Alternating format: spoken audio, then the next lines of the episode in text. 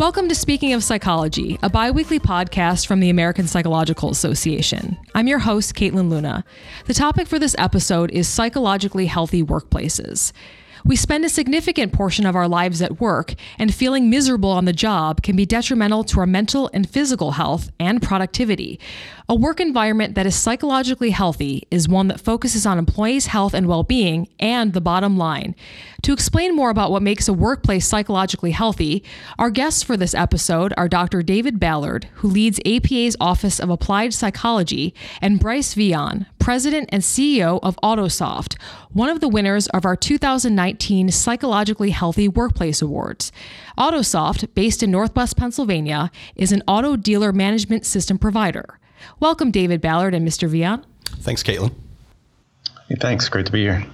First off, Dr. Ballard, can you explain what it means to be a psychologically healthy workplace?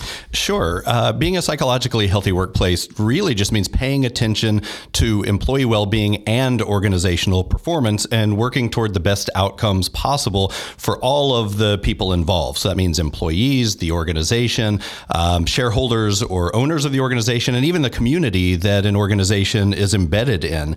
And, and there's not one single way of doing this, there's not a one size fits all approach. It really is about taking comprehensive steps to create this kind of healthy and productive environment. And the types of things we see in organizations um, fall into some general categories employee involvement, growth and development opportunities, uh, health and safety initiatives, work life balance and flexibility, employee recognition, and then good, effective two way communication in an organization. Um, and in an environment like that, where a psychologically healthy workplace is created, it helps employees and the the organization thrive. Yeah, how so? Um, well, it, it, creates a supportive environment so that those benefits and perks that, that come into play help employees be at their best when they're on the job so that they can manage the competing demands in their lives. Uh, they feel recognized and rewarded for their contributions to the organization and, and, really be engaged in, in the work that they're contributing to the organization to move it forward and advance its mission. And do you think by and large organizations understand what it means to be psychologically healthy? I think increasingly they do, uh, but there's a lot of variability. Some organizations are really far ahead and they've been doing this for years, and others are just starting to get on board.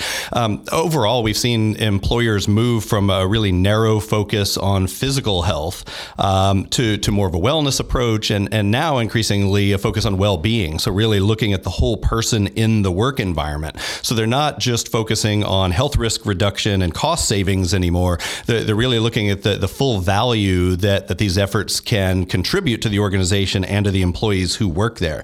Um, a lot of organizations know it's the right thing to do. They mm-hmm. want to take care right. of employees and create a good environment. Yeah. Um, but but employers also get that this is smart business. This mm-hmm. this these are good business decisions, um, and, and, therefore the more they understand the importance of it, um, we have to do a better job of getting out information about how you actually actually accomplish this. So more employers understand it, but they don't necessarily know how to do it. And this also helps employees with employee retention. This helps productivity. You know, I think that's one of those things that maybe an employer, do you think they think, okay, if I'm letting people use time to exercise, are they being productive? But research shows that it does help. It does boost productivity. And when people feel connected, right, to you know, to people feel like they're supported, they feel more connected to their work. Yeah, e- even in that example that you gave, there's research that shows that even when employees take time out of their workday to exercise, they more than make up for that time and the gained productivity uh, throughout the day when they do that. So yeah, o- overall, the, these kinds of efforts benefit employees. They benefit the organization. You know, on the employee front, it, it contributes to higher levels of job satisfaction, better physical and mental health. The morale is better in a workplace. They're more motivated and they're better able able to manage the stress that they face day to day on the job. Uh, but on the employer side, there are a lot of benefits as well. So, yes, it can help reduce problematic things like absenteeism and mm-hmm. turnover, uh, presenteeism, where people are physically on the job, but they're not performing up to their full potential because they're burned out or sick. Um, but more importantly, it improves performance and productivity. It can improve product and service quality, customer service and satisfaction ratings, um, reduce accidents and injuries. It can help an employer become an employer of choice. And that's really critical because if you can attract and retain the best quality workers, that gives you a competitive advantage in the marketplace. And you do interviews in the media all the time about this very topic. And you've said that company culture matters the most. So, how do those perks and incentives fit in with the larger culture? Yeah, that, that's a very important point because it's not just about the, the perks or the benefits or the policies or programs that an employer puts in place. Uh, those values have to get instilled in the actual culture of the organization. I mean, employees are smart. They know when an, when an organization doesn't mean it and they're putting right. something in place to yeah. squeeze more productivity out of them. Um, and they know when employees don't really, employers don't really care uh, about their well being. So it, it has to get embedded in the culture and the organization has to walk the talk. You can't just say that you care about it and slap some programs in place. Mm-hmm. Uh, the psychosocial work environment is really critical. And this is why psychology is important in the workplace because those organizational level factors, the way work is designed and carried out in organizations, makes a huge difference. Um, having supportive supervisors, uh, the level of trust that exists in an organization, whether employees feel valued for their contributions, whether they're positive interpersonal relationships um, and civility in the interactions that occur there, and whether employees are engaged in meaningful work where they feel connected to the mission of the organization and they understand their role in helping to advance that. Why do you think there's been this shift? I mean, what do you do you think this these all these wellness programs or you know uh, perks and things like that? Um, why do you think it's so important today? Do you did we see this in the workplace? You know, 30, 40 years ago? Well, a lot of these efforts have existed for a long time, but but they had a much narrower focus. So mm-hmm. I think it's coming from multiple angles. I, I, think employers are increasingly coming to understand that creating a psychologically healthy workplace um, is good for employees and is good for business too. I think there's a shift in expectation uh, among workers who are entering the workforce that they expect to have more flexibility and to juggle the competing things they have in life. They expect to have a job where they feel like they're contributing to something bigger than themselves um, and, and, then e- even in public opinion, a lot more of this is talked about openly. So if, if, an employer is not taking these steps, employees will go elsewhere. They'll, right, they'll go right. seek out jobs mm-hmm. somewhere else that they see as a better work environment. Yeah. What does APA look for in award winners for the Psychologically Healthy Workplace Awards?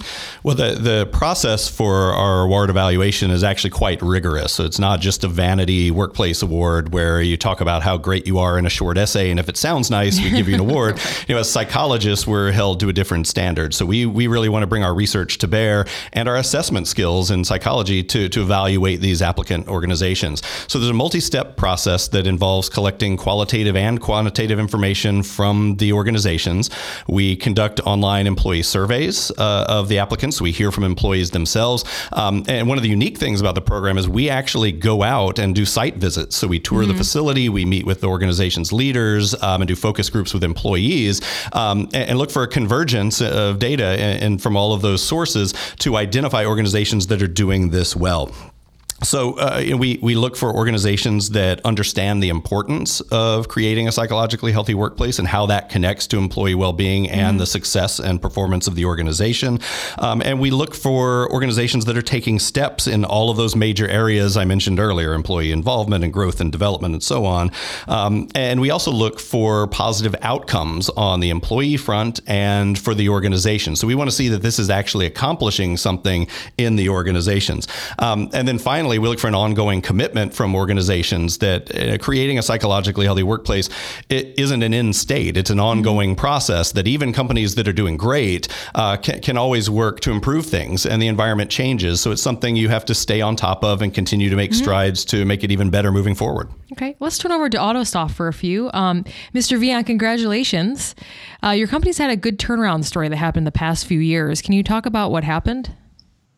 Sure. Yeah. When I came uh, to AutoSoft full time, because uh, it's a family business, but uh, I stepped out for a while, and when I came back, I, you know, I had a vision that I wanted to take the company in a new direction because we were building new products and he needed to move up market in our our uh, industry. And when I came back, I saw uh, a, a, culture that was missing. Um, there wasn't mm-hmm. Uh, a management style that really fit with how I wanted to run things, and I always had a, a value in you know the mixture of you know feeling like um, there's a a, uh, a purpose in the work and uh, big goals, but also just having some trust and and some uh, you know really excitement about the work that we do. And uh, when I came back, we didn't have that here. We had a lot of people who. Um, you know didn't understand whether they were doing a good job or not. We didn't have um, you know reviews or one-on-ones. Uh, so it actually, when I first came back, it took a lot of time to build some trust mm-hmm. because when I started to put in these new programs, even though these were positive programs, the first reaction was just skepticism and maybe right. it was something new and it was change. So that's where some of this started off, and it took us years to get to uh, where we are today. Yeah, how did you get past that? Those trust challenges you just mentioned. Uh, really, just open communications, um, laying out uh, a plan that they never really understood before, or didn't have mm-hmm. a lot of visibility or ownership to before. Um, you know, they they uh, a lot of the employees, you know, didn't feel like they had the autonomy or the the uh, power to make decisions or help make uh, you know plans or put put new uh, projects in place or accomplish new things that would help the company. So it really opened up a lot of trust and two way communication uh, across the company. And can you now talk about how what your company's culture is like today and what benefits you provide employees? Um, I know that wellness programs are popular with AutoSoft. Yeah, no, we, we probably have too many programs in some ways.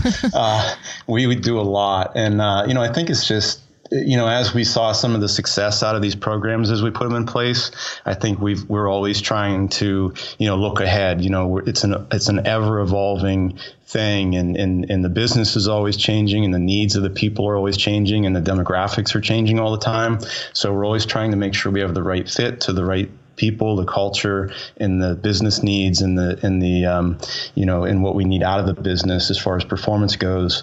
And so it's a balance all the time. But uh, we do all kinds of programs, uh, both physical and mental, um, and just even just some of the way we interact here, uh, you know, has a lot to to do with um, you know having a healthy environment. Yeah, I want to talk about a couple of specific things you have going on. Um, what's their, your You've Been Caught initiative? Uh, the You've Been Caught is uh, it's kind of a peer-based um, program where you know it really rewards people for uh, you know giving some recognition to people for making the right choices in their life, whether it be healthy choices. You know, maybe they um, you know brought a healthy lunch, or you know we're, we're doing well on um, sticking to you know their diet or encouraging others to adopt healthy ways, um, things like that. So it's almost you know you could walk by and you could see somebody taking a piece of candy or something and say, ah, you've been caught. You know, and, and it's just kind of, uh, you know, it's like drop and do 10 push-ups. And, you know, there's a little bit of a, uh, you know, a little bit of a, a, family feel of like, you know, hey, we're going to help each other um, do better. Mm-hmm. And how is that, um, how is that caught on with your pun intended uh, with your group. on, yeah, no, it's caught on really well. Um, we've actually sort of evolved that program now. Um, we've we've included we call it the Token Award program, so it now involves um, a little wider peer based. Uh, program that includes some uh, monetary and gift rewards for um, achieving goals, uh, personal goals, and things like that. Mm-hmm. And you also have something called a Take 10 station, which I found found interesting, where employees can take a break from their work to de-stress and they can do fun things like put together a puzzle or color or make a paper airplane. Um, can you talk about how that's helped your employees during the day? Yeah, like I, we have these stations throughout the, the buildings and on the different floors, and um, you know, really, I, will see employees that maybe they're waiting for a, a, a, meeting to get into a meeting, and they're kind of gathered around one of the tables, and they're kind of chit chatting and, and talking to each other, get to know each other, but also at the same time, you know, they're doing a puzzle together, or they're they're just uh, doing a, a project together that's kind of relaxing, and sometimes I think it eases their mind a little bit before they go into a, a meeting that might be mm-hmm. a little mm-hmm. stressful or a little tense and uh, helps get them you know to relax and get to know each other a little bit yeah, and how does that help with employees just getting to know each other a little bit in a more of a casual way, not just in a meeting environment or in the hallways, like doing something kind of fun together and definitely totally unrelated to your to their work. Yeah, there's just a yeah, there's I mean that camaraderie is is important. I think there's also the trust factor, you know, just understanding each other and just understanding that we're all working towards the same things as a team. Mm-hmm. And uh, you know that comes from interactions that are both in the business and doing the right things in the business together, um, and and treating each other fairly and helping each other. But also outside, we have a lot of uh, programs or you know a lot of events that we do outside, even like you know happy hours and bowling and different things that we get people together. And they they are a diverse group, so we don't always get to work together directly. So mm-hmm. when we get outside the office, it gives us a chance to get to know each other and a little bit about our families or what we like, what we don't like, and uh, helps us work better together so we can focus on some strengths and weaknesses. And when you were going through the change when you took over, did you find that the importance of um, sh- being transparent and sharing what was going on with your employees was helpful? Because I often know that information helps ease anxiety when people, you know, when you have a, re- a restructuring and you have change. Um, what was helpful for you? Uh, I think it was helpful to lay out the plan and the course and how mm-hmm. we were going to get to the destination we were headed for. And I think as a privately owned company, smaller, you know, small to mid-sized company, you know, we actually share probably more than some of the, the public companies do with their employees mm-hmm. as far as, you know, financial um, information, um, financial goals, um, product goals, um, departmental and personal goals. Um, you know, we go through um, a lot of, uh, you know, goal setting um, exercises and out of that you know comes a lot of the transparency of of uh, what we're all trying to get done mm-hmm. and it starts to make sure we're all um, working together towards the same things and and uh, just builds out a lot of transparency in in the and trust in the in the company mm-hmm. And when you mentioned, you know, the previous days to now, you said that there were no annual reviews, and now you even go above and beyond that and you have monthly reviews. So how has that helped your employees and what changes have you seen?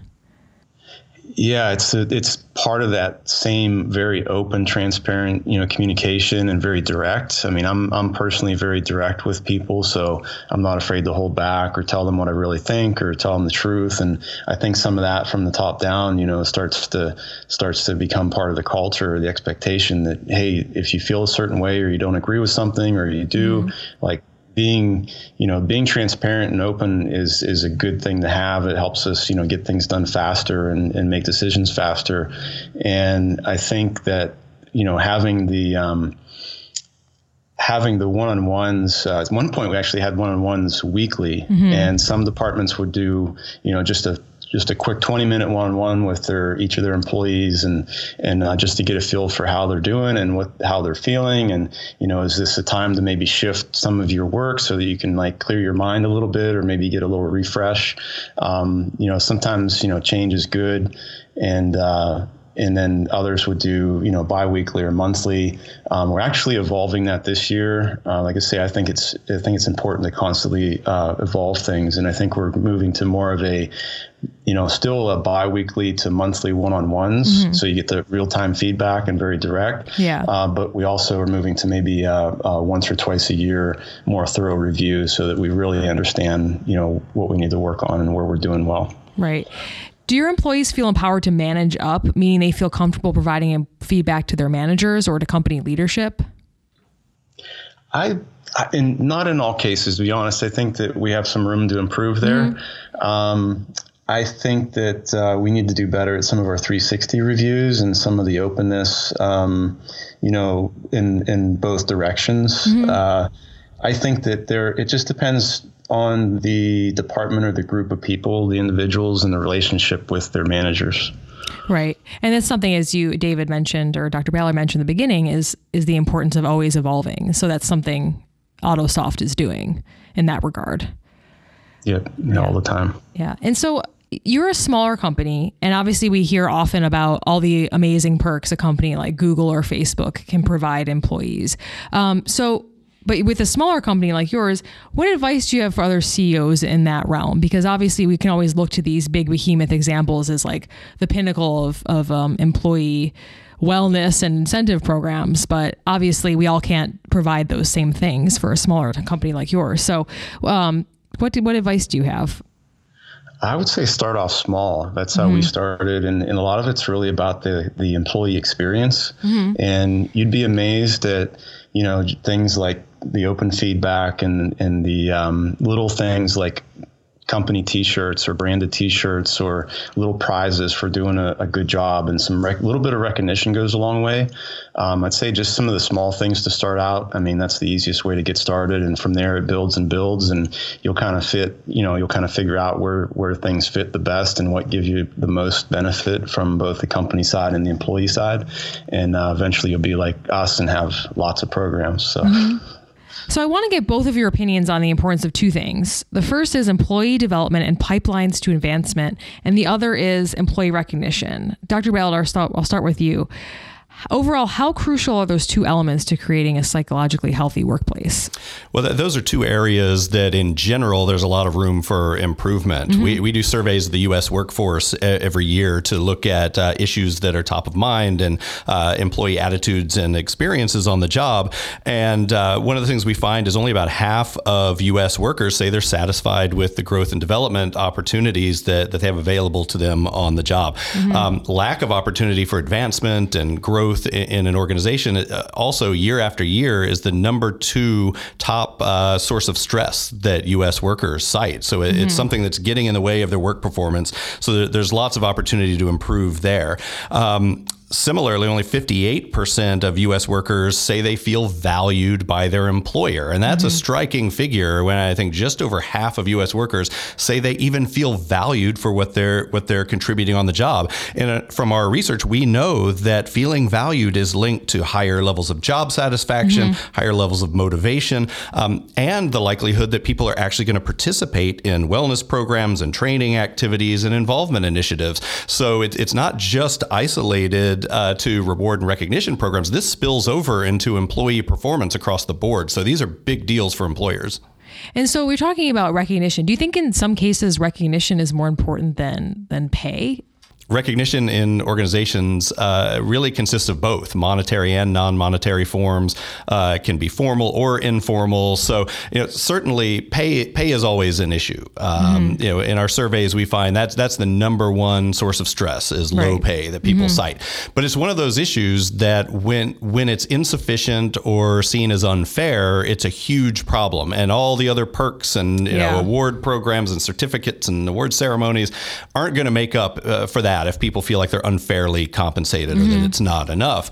Um, but once you reach a certain point, it doesn't add value. Once people right. feel like it's sufficient, um, so those other things really come into play, um, and, and, it can be a, a, simple thank you from a colleague or a supervisor for a job well done, and, and feeling like your work was actually appreciated. Right. And, and, there's something in the psychology research that um, is called effort reward imbalance. Mm-hmm. And so if people feel like what they're putting into their job and their work is out of whack with uh, how they're being uh, recognized and compensated uh, along the way, then that creates additional problems in a workplace.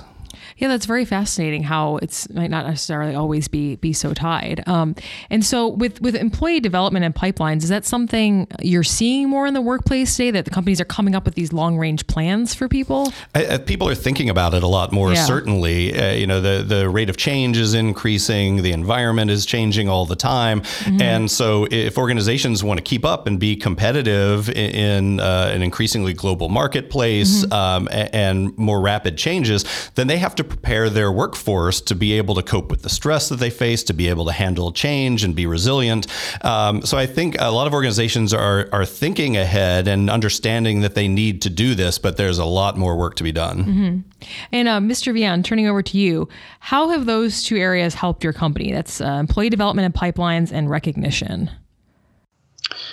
Yeah, I think the pipeline is is uh, the, the, things that we've done with uh, developing career pipeline and pathways uh, has really helped us separate those that uh, have uh, potential from those who maybe either aren't best fit for the company or the future of the company and make decisions on uh, whether or not we can help people uh, maximize their potential in mm-hmm. their career here or beyond or decide that you know maybe their their career has a better path um, outside Autosoft so those are some tough decisions that you know some some of our managers have to make or help us make um, but that's that's part of the reality of making sure we have the right fit the right culture the right mm-hmm. people um, and as far as the recognition goes, Um, recognition has, I would say, out of the surveys we do internally and, in all the uh, award programs that we participate in, the recognition is one of the top things that employees respond to and, and appreciate. Uh, they feel valued. They feel like a, a part of uh, something big, mm-hmm. and like their their really efforts are are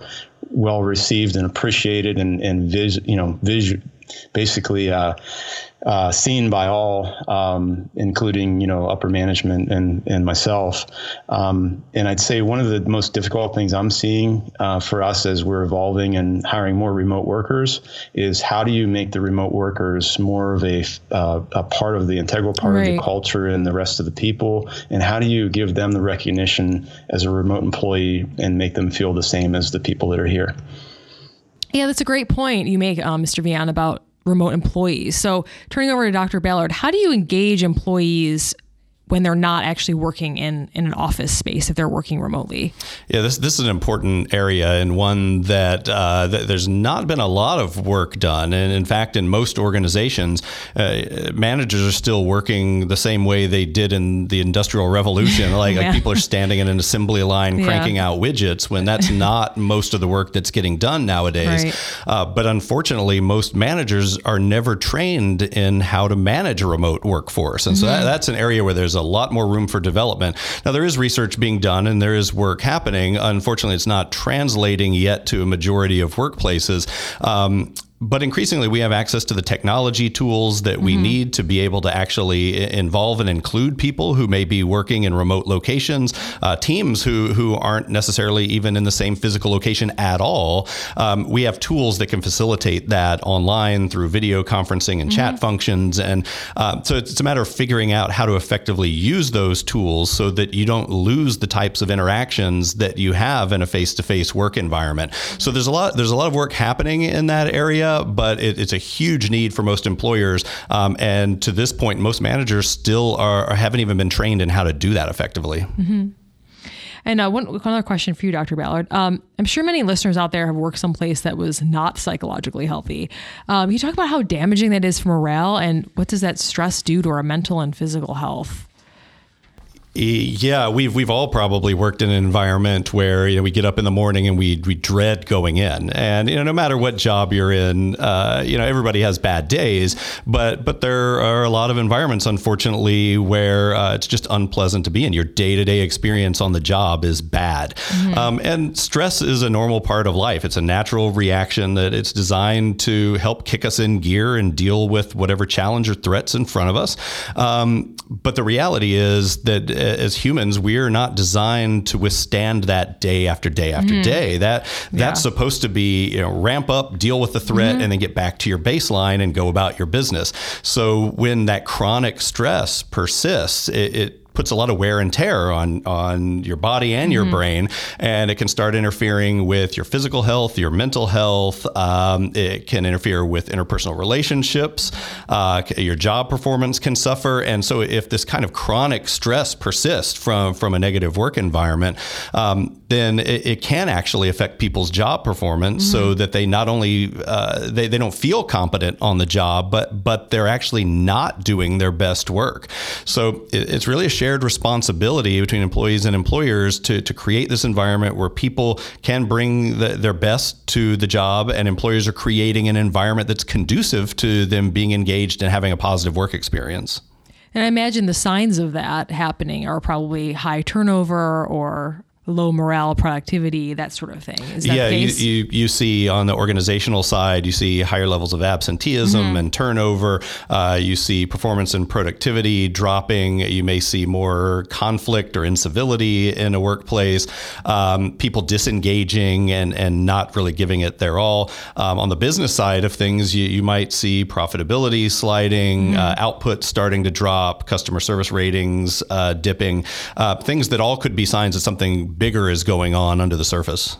Yeah, so you but you want to I guess I'm sure for a company they want to address it before it gets to that point because that's already you're seeing the effects of people not being happy. Not even just happy but just being miserable on the job. Yeah, cre- creating this psychologically healthy environment is an overall approach. And if you strive to do that in a general sense, then when when things are tough and the mm-hmm. recession was a great example of this, um, if you've already been doing this, then you're better equipped to handle that and your employees mm-hmm. are too. So um, even organizations that were very psychologically healthy, who were doing all the right things, uh, the recession hit, and that mm-hmm. was that was an example of these are forces bigger than the organization. Yeah. So even good organizations got hit pretty hard, and sometimes had to make cuts or layoffs or change things that that weren't necessarily positive. But those who had paid attention to creating a psychologically healthy environment up to that point handled it better. So it's mm-hmm. not only what they're doing, it's how they're going about it. So employees in those circumstances felt like um, they were in it together. The employer was being open and transparent with them, involving them in problem solving about how they were going to cope with it. And in fact, organizations that were really forward thinking at the time used it as an opportunity to position themselves to be even more successful when the economy turned around. Mm-hmm. So that, mm-hmm. that's a really concrete example but you don't want to wait until there's a crisis to start right, course, addressing yeah. some of these issues because once there once trust is broken mm-hmm. once there's negativity in the workplace that's hard to dig out from and yeah, it lasts a long time and it takes a lot of consistency um, in the future to make up for that so it's much much easier to create it to begin with and then use that to help you weather the storms yeah but i guess it's not hopeless if a, a company or an organization is having that experience where they're like, you know, managers are looking at this. Whoa, we've got to make some changes. But but yeah, you said it, it takes a long time to. Yeah, every organization goes through tough times, and uh, there, there's lots of change happening in organizations. A survey we did a couple years ago, uh, about half the U.S. workforce said they were currently going through major organizational changes or had just gone through them,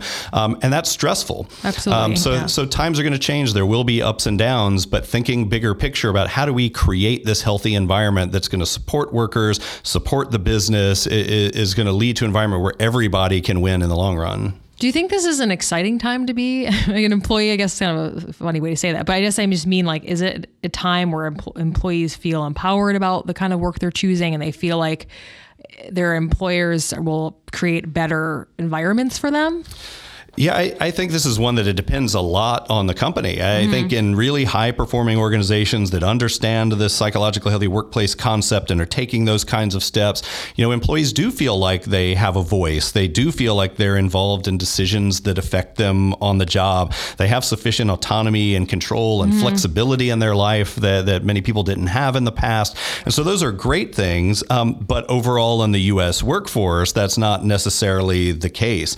Um, you know, in our surveys of U.S. workers, although about two thirds uh, of working Americans said that their organization is open with them and communicates with them regularly, um, only just over half said the organization actually asks them for feedback mm-hmm. regularly.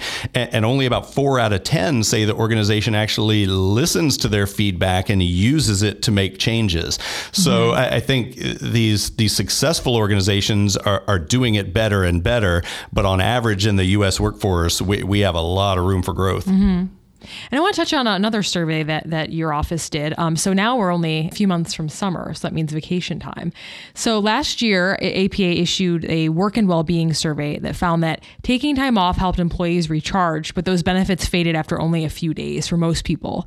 How can employers make sure that vacation time is actually beneficial, and and also what tips do you have for employees to make sure that recharging feeling lasts beyond a couple days. Yeah, I'm sure. I'm sure most of us have had the experience where you know we, we take some time off, and whether it's a staycation or whether you go somewhere uh, somewhere exciting, you, you come back to work and there's the mountain of things waiting for you that have piled up while you were away, and so all that relaxation is out the window yeah. the second you go in, and you're actually more stressed than you were before you left yeah. because you're behind and everything is due, deadlines are waiting, and and uh, you know it's worse than it was before. And you hear people all the time say um, know, this is what I get for taking time off.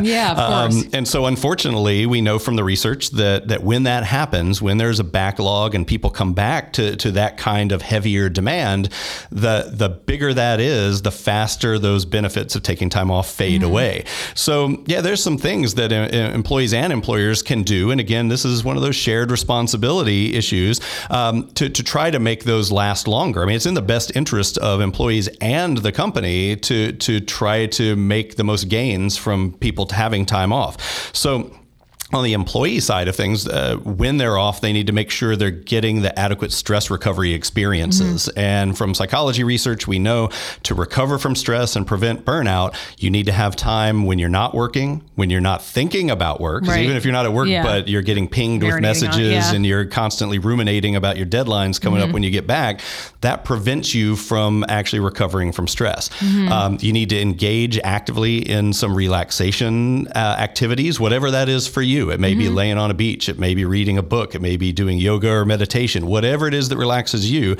um, you need to engage in that. Mm-hmm. Um, you also need to stay connected and involved in some other interesting, challenging uh, activities that aren't work related, something mm-hmm. that stimulates you beyond right. just work.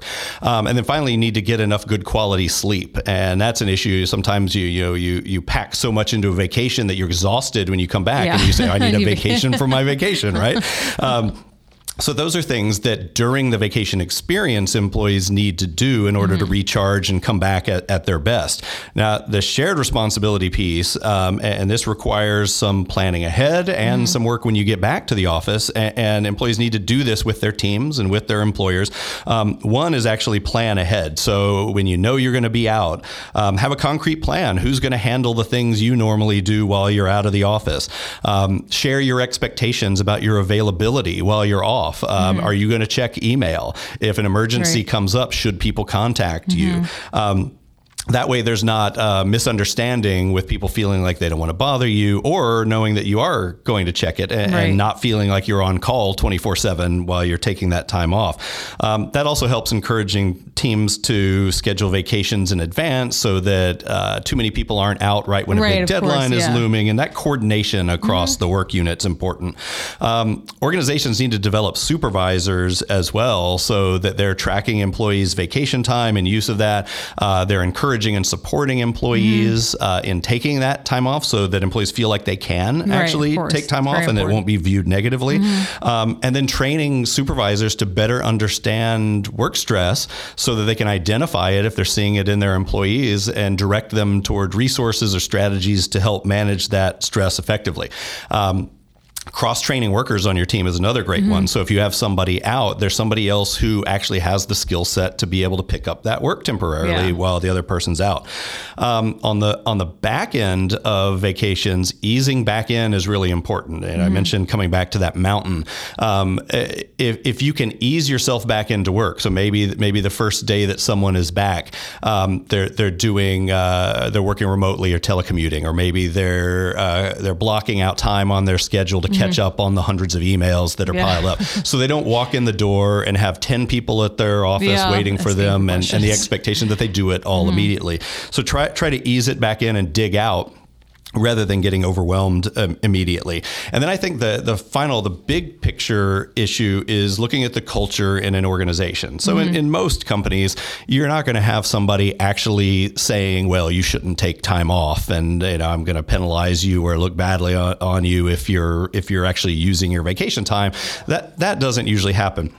But what does happen a lot of times is, you know, what's being communicated indirectly in an organization. Right. Are, are, you holding up as an example uh, of the perfect employee, the, the worker who never takes time off yeah. or who responds to emails, uh, you know, at midnight on Saturdays? And if you're saying this is the gold star employee, yeah. then indirectly you're communicating to your workforce that it's bad to take time off and that you should be on call 24 mm-hmm. 7. So even if those are not explicit expectations that are laid out, look at look at how things are being modeled by leaders mm-hmm. look at what's being reinforced and if it's reinforcing things that are negative or not what you intend um, clarify those expectations and adjust that so i think those bigger cultural issues are really important too So, one final question Where can people go to learn about the Psychologically Healthy Workplace Awards and also about the Office of Applied Psychology?